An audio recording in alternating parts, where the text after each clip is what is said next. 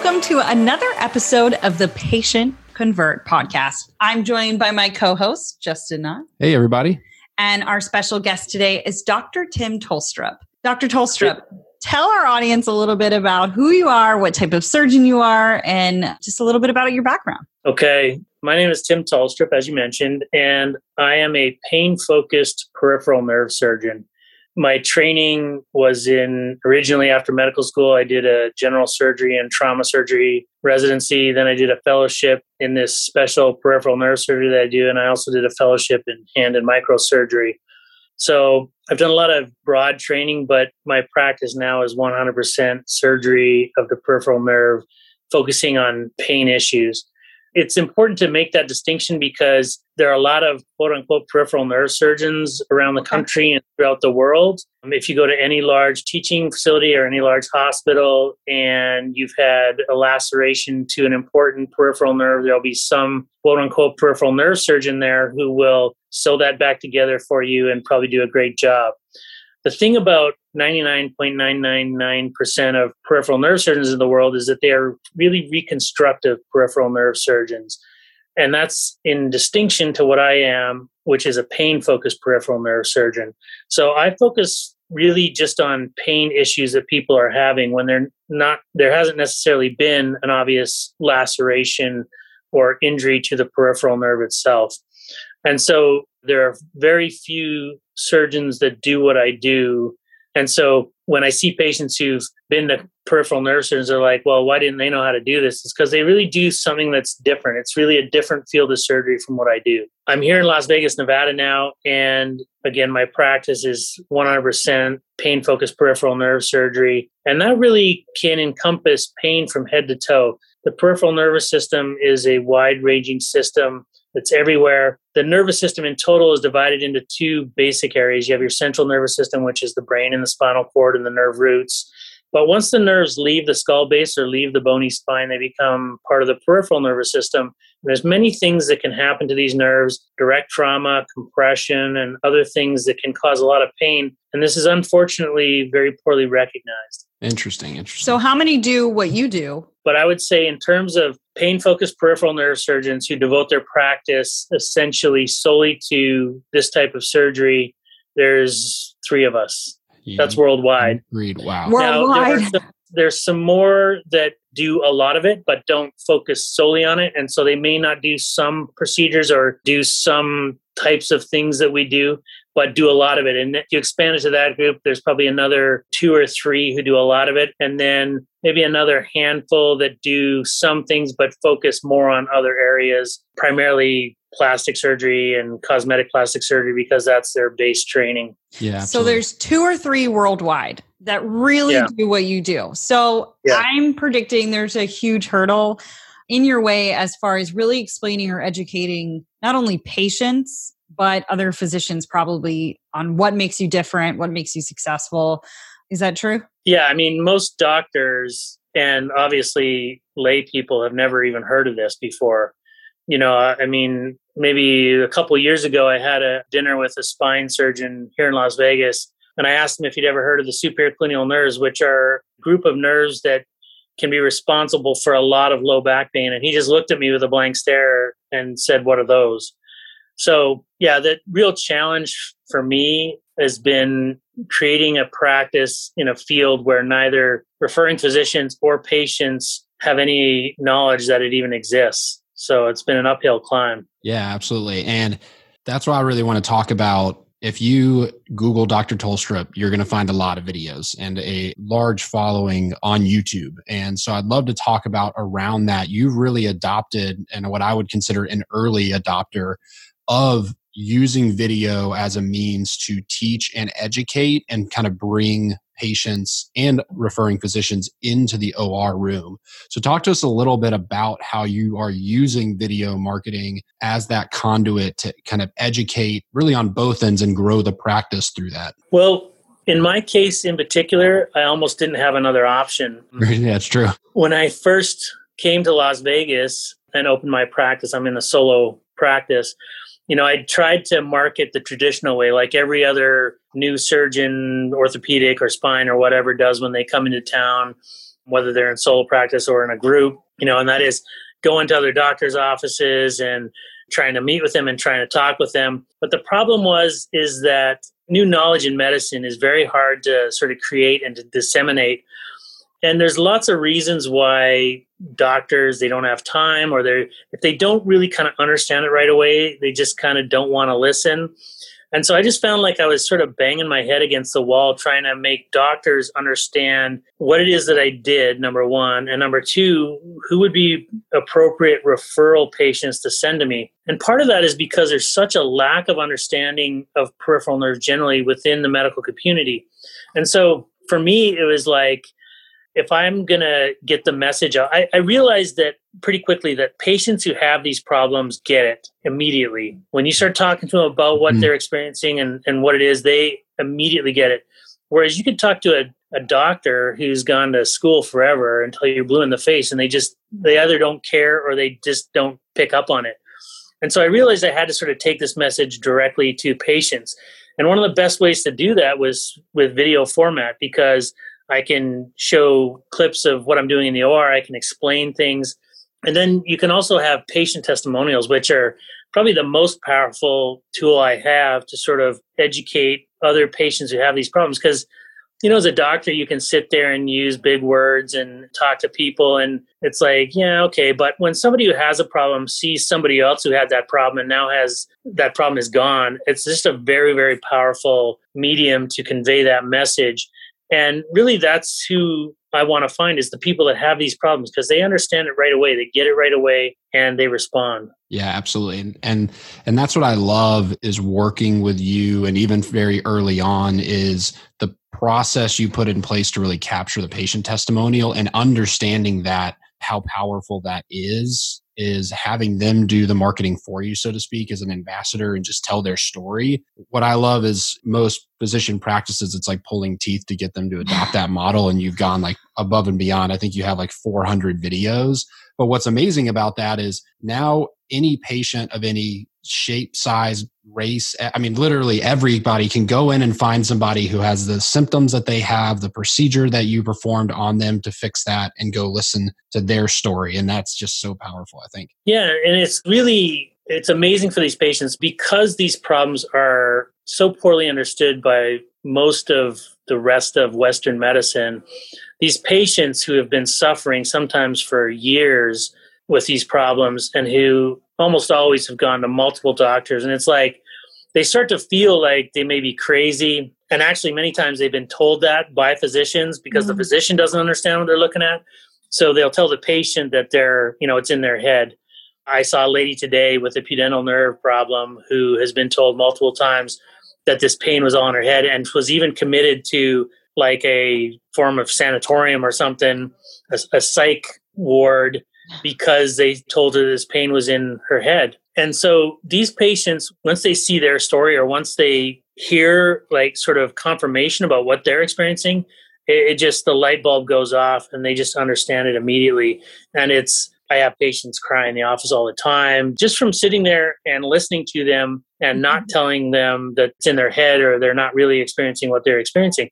It's so crazy, actually, how big a population of people have these kind of problems and how absolutely unrecognized it is within the medical community. Yeah, absolutely. And that's what's interesting. We've actually seen something pretty similar with another provider, Dr. Puglisi, mm-hmm. that we've mm-hmm. worked with for a long time that's very, very specialized in on the infectious disease side. And we've mm-hmm. used him as well as you as an example. There's a lot of physicians that never go out and start getting in front of the camera and, and creating content and educating patients because whether it's they don't feel like there's a niche or there's not really an audience. And just like you said, you'd be shocked at how many people are out there that care about it and messaging of all the video you create. I mean, you've become almost like an ambassador for people in severe pain. And not everyone's obviously a right. fit for what you do, but they feel like you're listening to them and there's a physician that's out there that understands what they're going through. Yeah, I mean, part of the reason I got into it again, like I said, is, you know, necessity is the mother of learning. And and it's like I wasn't comfortable doing it at first. And I think also maybe traditionally in medicine, it's been looked down on to sort of quote unquote advertise like this. I mean, unless you're a cosmetic plastic surgeon, it's sort of like been viewed as sort of gauche to mm. be out there and doing this kind of thing. But I think, you know, that's old thinking. And this is clearly the way to communicate patient with patients in 2021. So for people that are that have some kind of a message to get out, I'd say just get in front of the camera and get comfortable because it it doesn't take that long. And if you have somebody good who's editing the videos, then you can just start talking. And even if you kind of sound like an idiot to yourself, they'll make you look good in the final cut. So very true. Yeah, yeah absolutely. absolutely. So I love that you just said that because a lot of the doctors I talk to are are nervous about video. So your video production obviously is to educate physicians and patients to talk about what you know best. So a lot of doctors feel imposter syndrome or they feel like I don't know what I'm going to talk about. But I've noticed that if I get some of my physicians to just talk about a certain surgery, procedure, symptom, they just go. And so I told them, like, that's what we need to focus on.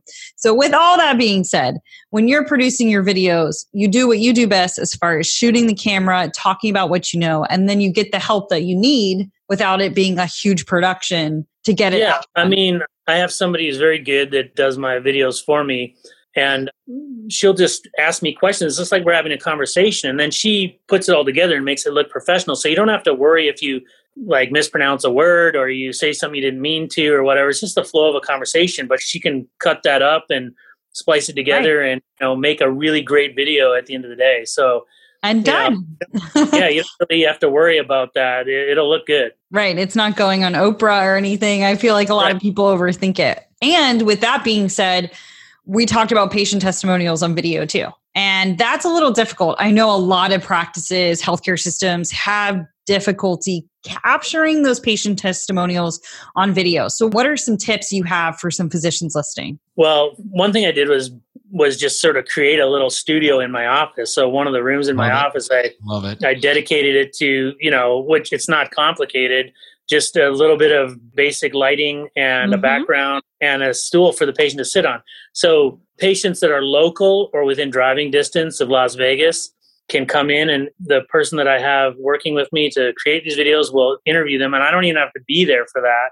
So she just schedules that and has them do that. The majority of my patients, however, from out of state or out of country. And so we've also developed just a method that a patient can film their own testimonial just with an iPhone. And it works out very well, actually. Most patients are happy to do that. Oh, it's great. I love that because it really does come down to and it's the same thing even with like reviews and reputation generation is people are like well if i ask i could expose myself negative and it's like unhappy people are always going to kind of figure out a way to voice unhappiness but it's yeah. honestly the happy people that you have to work hard to capture their story but it starts with simply asking them and then making it easy for them to deliver that and if you do that nine out of ten times patients are going to be more than happy to tell their story yeah maintain yeah. ask it's really easy for me because I think part of it is these patients have suffered so long and have been so frustrated about finding an answer that when they finally find me and I'm able to relieve them of their pain, they almost become evangelized, like because they don't, a lot of them don't want or want to do whatever they can to prevent another person from going through what they did. Mm-hmm. So they really feel motivated to try and do whatever. And that may be a patient testimonial. I have I have other patients who set up Facebook groups that they run just to try and, you know, gather these people from the four corners of the earth. Oh, that's amazing. And give them some instruction about where to go and what to do for these kind of problems. And so if you're doing good work and you're really helping patients, they're usually happy to reciprocate with something as simple as a patient testimonial. Yeah, absolutely. Talk to me a little bit about. I know you talked about kind of filming surgeries and all that, but there's still not a lot of people that are out there doing that. So, talk to me a little bit about kind of behind the scenes, so to speak, as far as how that works. You have somebody holding the camera. Like, what does that work like? So, the process of showing off kind of the OR and the side? consent. Yeah, and the consent side. So my video production person typically takes care of that. For me, like in my practice, I often will ask patients if they want me to take a video for them to see, and they're always like, "Yeah, that'd be cool." I mean, almost never do they say, "No, I don't want to see that." and so um, there's a just a release form that you can have people sign, and you know, I mean, there's lots of ways to do that. And then in terms of video that is taken in the OR setting, I sort of do two things. I have a professional production crew in that'll come in and take b-roll footage that you can put in with the right. testimony, mm-hmm. just make it a richer visual experience. Yeah. And then for the actual surgery itself, it's not that high tech. I just use my iPhone. You put an extra glove on. Yep. Uh, you put a blue towel around in case you touch anything, so it stays sterile. And iPhone technology is great nowadays. It is. They have a feature where the light will stay on. I'm often operating sort of in a through a relatively small incision and often in a deep hole. So you need some sort of light source right on the camera. Mm-hmm. And so the yep. new the newer iPhones do that great and they take great images. I rarely have any kind of significant bleeding, so the tissue planes all look great. And so you can take really nice videos. And I just take my own video intraoperatively, and I can do that once or several times just by you know taking the glove on and off. And I just have the people that are in the OR there will fire up the, the iPhone, and you know I take my videos and they put it back so it's playing music in oh, between. That's excellent. And I love that because we even spoke recently uh, at a conference about like the content creation process. And that was the big, one of the big things we focused on is physician's time, especially if you're a surgical physician is so incredibly valuable that you got to make it this easy. And, and what's in your pocket in an iPhone, especially a new one shoots 4k video. So you don't need to yeah. just use your phone and you can. Yeah, it's, it's super easy. Doing larger things like an orthopedic surgeon, maybe through a larger incision or something that's a little bit easier. There's also some great options for things you can wear on your head in terms of cameras and stuff. But I just find the iPhone so simple and and user friendly that that's just what I do. Yeah, and I love how you talked about the iPhone because there are two aspects. You can have a professional crew come in or videographer, or you can use your iPhone. And we keep saying that. The whole idea here is we're just filming physicians being physicians. We're not making physicians actors, we're not giving them scripts. You guys are teachers by nature and it's just really kind of having someone capture these moments you don't have to be anyone but yourself so i really liked how you mentioned both sides with that filming yeah have you considered in this day of age of video especially with social media live video i've never done live video are you referring specifically to the or well, I, I mean anything really. More I mean Facebook lives, Facebook like lives, you, LinkedIn lives, that, right? Instagram. No, I've done a lot of Facebook lives, okay. and those are. I mean, they were live at the time I did them, and now yeah. they're yeah. up on YouTube or other platforms on my website and stuff that they can be reviewed. And but yeah, I do that. In the OR, it would be a little bit tedious because right. there's many parts of the operation that aren't that glamorous. Mm-hmm. Yeah, you know, sure. the exposure may mm-hmm. take 45 minutes or an hour to get to where you're actually doing the heart of the operation and closing the wound is sort of like ho hum. So I usually just take pieces of video that I either document unusual anatomy or the heart of the operation, etc. And like I say, most of the time I do that is for the patients, but you can always take that video and put it into an instructional video or a patient testimonial. And, you know, I narrate during the time I'm taking it. So for the patient's benefit, explaining what I'm showing them, but that can, the soundtrack can always be separated from the video and, and other things can you put in when you're, when you're having your IT person or whoever your marketing person put the video together for you. So it's really versatile that way. Yeah, absolutely. So talk to us a little bit before we wrap up and everything. You talked a lot about obviously what you do, the type of patients that you see, but who out there and that's what's great is you really i mean there's so few of you you're one of three as you mentioned more than likely in the entire country. So you can really bring in patients from anywhere and often do. So talk on both sides. What types of physicians that are out there seeing patients could be a really good fit to refer to you? And then uh, if there's a patient out there listening to the podcast that is having pain symptoms who would be an opportune kind of fit to have a conversation with you to get help? So my motto is either you or someone you know has a peripheral nerve problem. and that's almost true. Like as we were sure. talking before the podcast, you yeah, know, uh, family member, family member. Yeah. Yep. Basically, if you have chronic pain that's developed after some kind of traumatic injury or surgical procedure, you should consider it a peripheral nerve problem until proven, proven otherwise. These patients are so ubiquitous throughout the system in terms of somebody who may have peripheral neuropathy. I mean, that's 30 million patients in the US right there. Wow.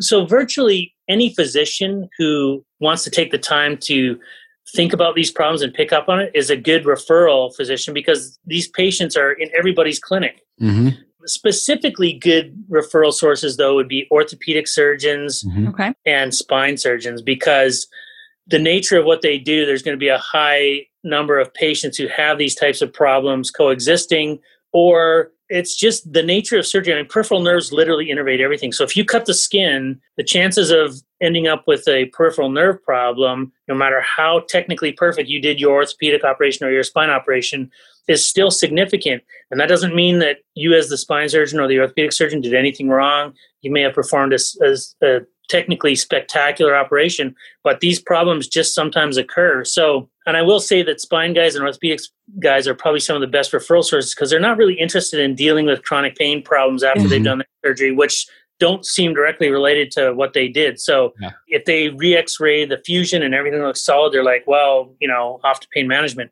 But almost certainly that's a person who has some kind of a peripheral nerve problem. Same with orthopedic surgeons, you know, anybody who does trauma, the same type of trauma mechanisms that can break bones certainly put peripheral nerves at, at increased risk of developing issues as well. And so the way that medicine should really think about chronic pain uh, you know, as long as you're not dealing with like irritable bowel syndrome or something. But for most chronic pain, especially in the setting of a prior trauma or surgical procedure, the first thing that these patients should do is, is have a comprehensive peripheral nerve evaluation rather than just being shuffled off to the graveyard of pain management to mm-hmm. languish forever. Yeah. Because to be honest, pain management physicians don't understand the peripheral nervous system all that well either. I mean, they're honest, it's a pain management practice. They're, they're not necessarily trying to get rid of the pain as the first line. They're trying to manage it. They do some great things with spine pain, but for most peripheral nerve problems, they don't really have a detailed enough understanding of the anatomy to even diagnose the underlying cause of the problem. And that's the really critical thing hmm. is that no doctors are trained well enough to understand peripheral nerve anatomy to really be able to recognize and diagnose these problems when they see them it's a really intimate understanding of peripheral nerve anatomy is like the Rosetta Stone to unlocking chronic pain. And without it, chronic pain just remains this black box that's very confusing to doctors. And so they just want that patient out of their office because they don't know how to help them. And it's just kind of a waste of their time. Yeah. And that's a shame for the patient, too, on the other side, like you said, that just ends up dealing with that for a lifetime. And that's, there's a lot of issues that come along with that, obviously. Yeah. Unfortunately, we do not have good medication to treat peripheral nerve pain. Even medications like gabapentin and Lyrica, those really do better at treating centralized, you know, pain, pain that is perceived because of a process in the central nervous system. For a peripheral nerve that's compressed or there's a painful neuroma that's stuck in scar tissue, these medications are uniformly ineffective at really reducing the level of the patient's pain. And that same the same thing goes with all the narcotics. So I was going to say, unfortunately for these narcotics, yeah, unfortunately for these patients, because most of the doctors they're seeing don't know what else to do, they get put on all these medications. So they're dealing with all the side effects of these medications and still suffering from severe neuropathic pain because it's not well relieved by these types of meds. Yeah, it's a shame. It's a shame. It's not easier to connect and educate. Yeah. Well, I work a lot with physician liaisons, and a lot of physician liaisons, I'm not sure how familiar you are with that term. Nobody ever is. But they essentially represent physician surgeons in hospitals. They're not employed by pharmaceutical companies and they do not sell anything. They're just there to hmm. build relationships between providers or or make things easier, build value. And I know a lot of them listening represent a lot of spine surgeons and orthos. So it may be something to consider too and getting connected. And, what advice would you have for somebody trying to build that relationship with you from an orthopedic or spine surgeon that is not the actual surgeon coming in your practice, it's their physician liaison? Well, if it's their physician liaison, I mean, you can just keep it real simple. If you have a patient who's, let's say you're a physician liaison for a, a spine surgeon. Okay, let's just keep it simple. One guy who does spine surgery. Any patient that they operate on, or any patient that comes to them that has pain in the back or radiating down the leg or whatever, the typical symptoms for which they would be sent to a spine surgeon in the first place. But let's say imaging shows no real reason for this pain. That person is a peripheral nerve patient, almost certainly. Now, let's say they end up having some kind of spine procedure, some kind of operation. If the patient is not 100% better and still has significant pain in the low back or radiating down the leg or whatever the case may be, and the spine surgeon is happy with, with what's been done, so we're sure that there's no indication that the problem is still the spine, then that's also a peripheral nerve patient. So essentially, anybody who has these symptoms but is not a candidate for spine surgery because there's no, you know, the spine surgeon can't find a lesion that makes sense, or somebody who's had spine surgery but essentially is not better, those are great people to refer to a peripheral nerve surgeon like myself. There's actually a term for this in the medical literature. It's called failed spine surgery syndrome. I mean, it's that common that there's pretty large body of literature, uh, medical literature out there that sort of describes this, but you know, it's always sort of like they don't really know what's going on. I always say like when somebody like a spine surgery patient sort of will fall into one of four categories and only the first category is somebody who will really be better from spine surgery alone. Now, I think probably the first category encompasses the majority of patients, thankfully, but these categories would be the first one would be somebody who just has a spine problem and they have spine surgery and they're going to do great. The second category would be somebody who has a spine problem, a true spine problem, and a true coexisting peripheral nerve problem. And that can happen pretty frequently. So they're going to get spine surgery and they're they're going to be maybe partially better, but they're still going to have likely a significant problem. So overall their quality of life may not be that much better.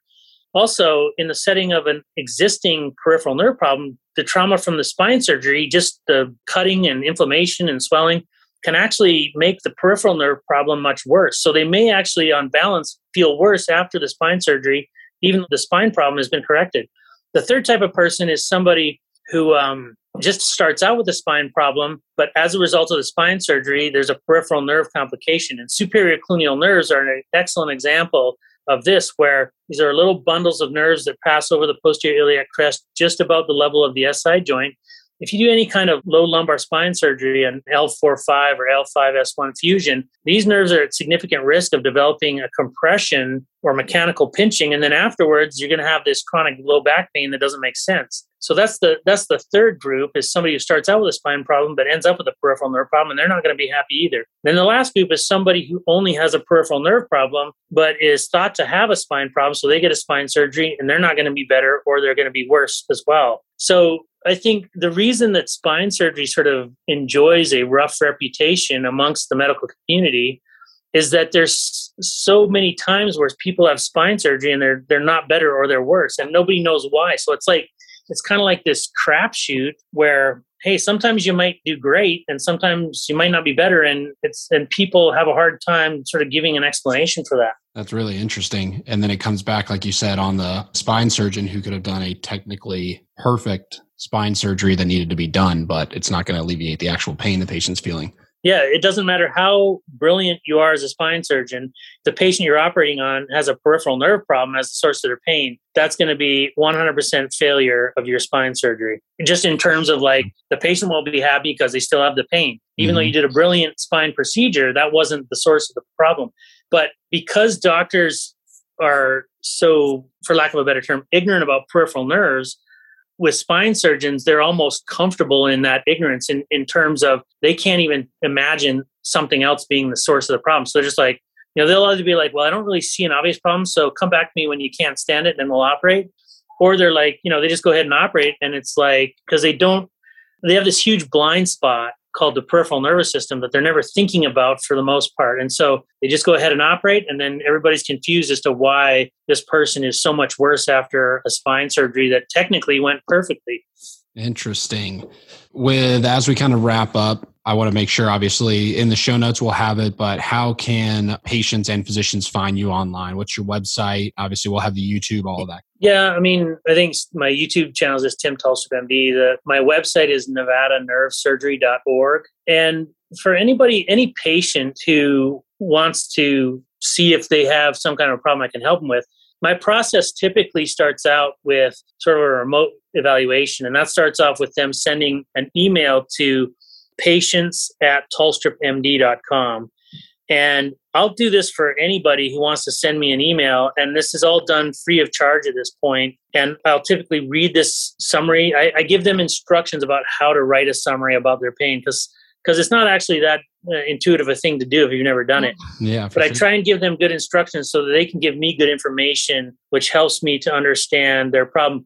And with peripheral nerve problems, it's so anatomy based. It's like a jigsaw puzzle. So if you have pain in a certain area and you can be articulate about describing that, so the more detail you can give me, I can often make these diagnoses just by reading the patient summary because specific nerves go to specific places. So if you have pain in that specific place, it's most likely nerve, you know, X. And so, you know, I'll read the patient summary, then sometimes I ask for more information. My office will go back and forth with them. We can get remote, you know, we can get MRNs done, MRIs done, sometimes diagnostic injections done close to where the patient lives. We sort of built up a network of people who are capable of doing these diagnostic injections in places that are capable of performing MR neurographies, which is a good way to look at the nerves in the pelvis, better than just a regular MRI. And so we try and get all this done sort of where the patient is local.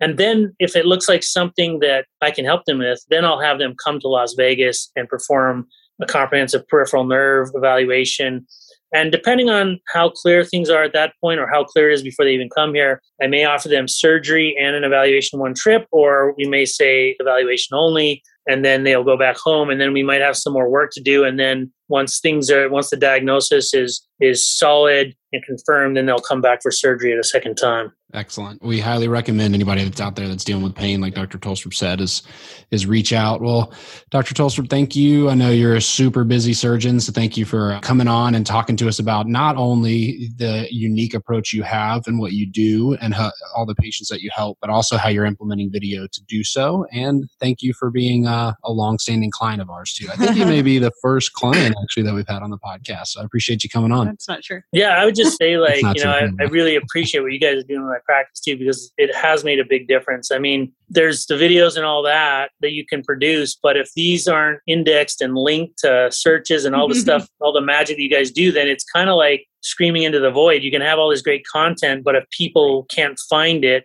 because it's not linked to specific search words and all that. And I've noticed that since I've started to work with you guys that I'm getting a lot more traffic through that kind of medium. So I appreciate it. So thank you, Justin and Absolutely. Kelly. Fantastic. Yeah, for sure. Well, thank, you. you. I appreciate that. Well, thank you, Dr. Tolstrup, again. And again, we will have all of this information that he went over so you guys can get in contact with him up on the website and the show notes. And I appreciate you coming on. Thank you. All right. Take care, guys. Thank you for listening to today's latest episode of the Patient Convert podcast.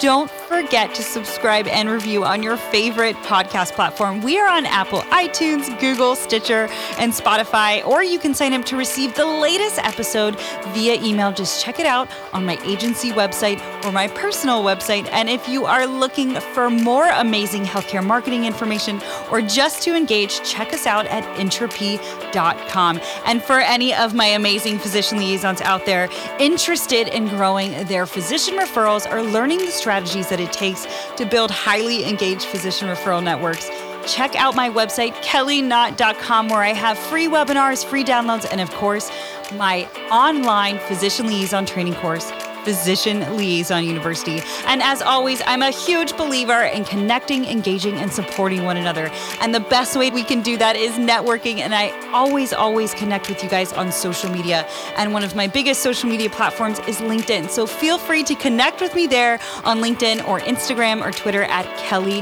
Knott. And thank you guys again for listening to the Patient Convert podcast with your host, Kelly Knott.